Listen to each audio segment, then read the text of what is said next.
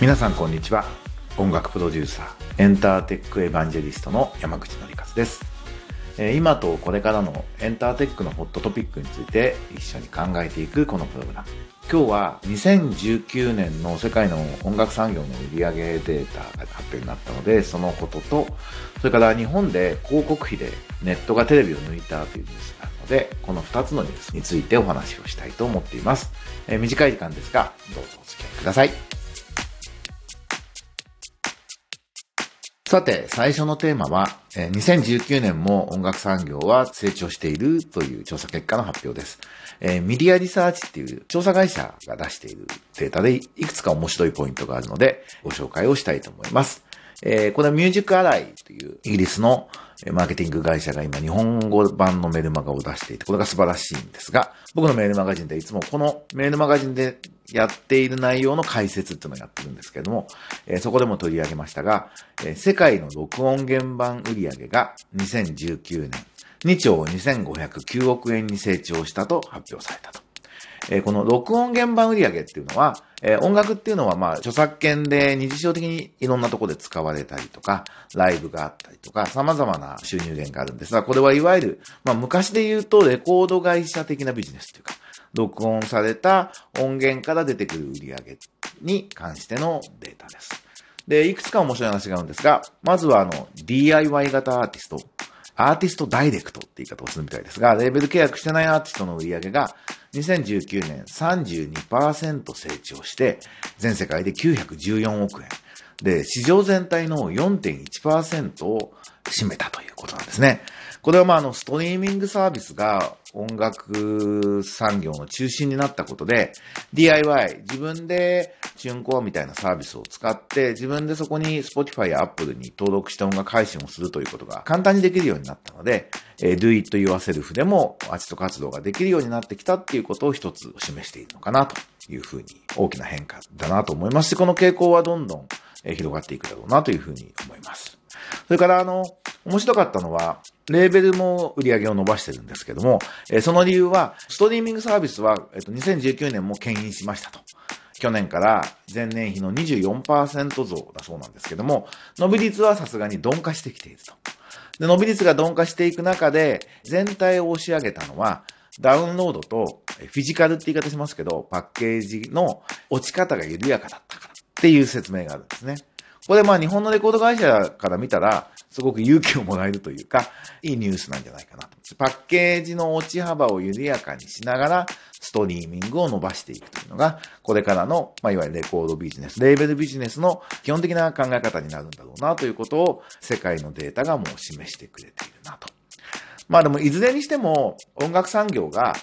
テクノロジーの力、まあ、スタートアップを中心とした IT サービスだったり、新しいデバイス、まあスマートスピーカーだとか、そういうものを使って成長軌道に乗ってきているし、それがどんどん進んでいくだろうということ。だから音楽ビジネスのエコシステム、仕組みが根本的に大きな変化を今始めているっていうことが確実に見て取れる2019年のデータだったんじゃないかなというふうに思います。なのでもう5年前の感覚っていうのは多分通用しないので、構造的に音楽ビジネスは変わったんだなと。でも、あの、アーティストが音楽を作ってファンが聴くっていうことは変わらないので、えっと、そこの間の仕組みとかそこの構造が変わったんだという理解をすればいいと思います。で、何度も言ってるように、あの、日本の音楽業界は、まあ6年から7年ぐらいデジタル化が世界水準に対して遅れてるので、その間に中国とかアジアにもデジタル化という意味で追い抜かれてしまって、今もうデジタル化が世界で一番遅れてる国になっているので、だから日本の状況だけ見てぼーっとしてると、あの、本当に乗り遅れるっていう状態になっていると分かった上で、えー、音楽ビジネスについて考えていくといいんじゃないかなと思います。それから、えー、もう一つ取り上げたいニュースがあります。ネットが2兆円でテレビ広告費を抜くという宣伝会議の記事なんですけれども、2019年の日本の広告費ですと。企業が支払う媒体費、メディアに対する費用がインターネットがテレビを抜いたっていうことで、まあ、ちょっと注目されているかなと思うんですけど、これむしろ予想通りというか想定内で、意外にテレビ頑張ってるねって、テレビってまだまだ必要性あるんだねっていう印象を僕はむしろ持ちました。この表を見ると、ネット広告の中に、4マスっていうテレビ、ラジオ、新聞、雑誌由来のデジタル枠みたいな、えっ、ー、と、項目もできていて、なんかもう媒体費っていう言い方自体、その考え方自体が古くなってるなというふうに思います。なんか、この多分リストには、いわゆるアドテック的なサービスの売り上げはカウントされづらいと思うんですよね。で、もうすでにネット広告だと、コンテンツの制作費用と、プラットフォーム使用料の区別っていうのも難しくて、じゃあ例えばインスタグラムにすげえお金かけて映像や写真を流して、でも媒体費では0円でやるっていう選択肢あるわけですよね。これってこの中には入ってこないけど、とても広告においては重要なことなんじゃないかなと。あの今はもうユーザーと企業っていうのは、コミュニケーションのあり方が大事。エンゲージメントをどう深めるのかが大事っていうふうに企業広告の意味が今再定義されています。なので広告費の捉え方も当然変わってくるべきで、このデータにあるような媒体費っていう視点だけだと捉えきれなくなって。ただ、にもかかわらず媒体費的な視点だけでも増加してるってことは、日本のいわゆる 2B、えー、広告市場、日本の企業の広告市場はまだまだ有望なんだなと。スタートアップ、アドテックとか、その周辺はまだすごくチャンスがあるんだなということを証明してるなというふうにも思いました。あとエンタメとの絡みで言うと、これまでエンタメ業界と企業の間っていうのは、大手広告代理店がガチッと入って、お互いの利害を調整して、もちろん超多額の手数料を取って、これまで成立していました。でも、SNS とかができて、インターネットが広がってくることで、もうアーティストとかクリエイターが企業と直接結びつくことはそんなに難しくなくなってるわけですね。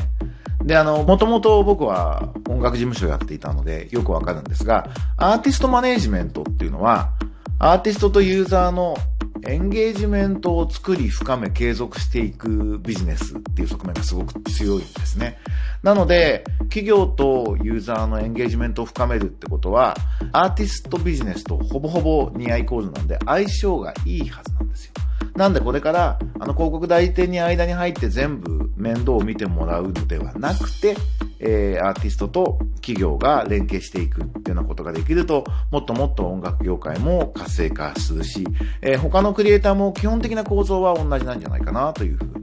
このデータを見てそんなことを思いました。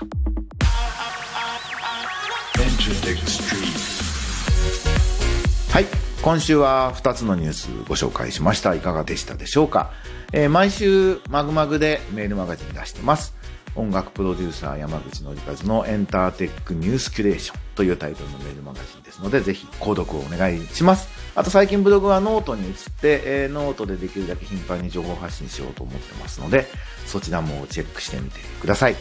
この1週間でやっぱ衝撃だったことで言うと、やっぱホリエモンはすごいなと。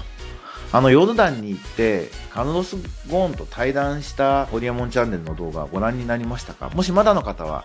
ぜひぜひご覧になってください。あの、まあ、なんか YouTube がテレビに勝ったみたいなことを言ってる人もいましたが、というか、もう今パーソナルメディアの時代なんだなっていう、その価値が上がってるんだなというふうに思って、えー、僕もこのポッドキャスト頑張っていこうと思いました。それでは、また来週お会いしましょう。えー、音楽プロデューサーの山口のりかずでした。バイバイ。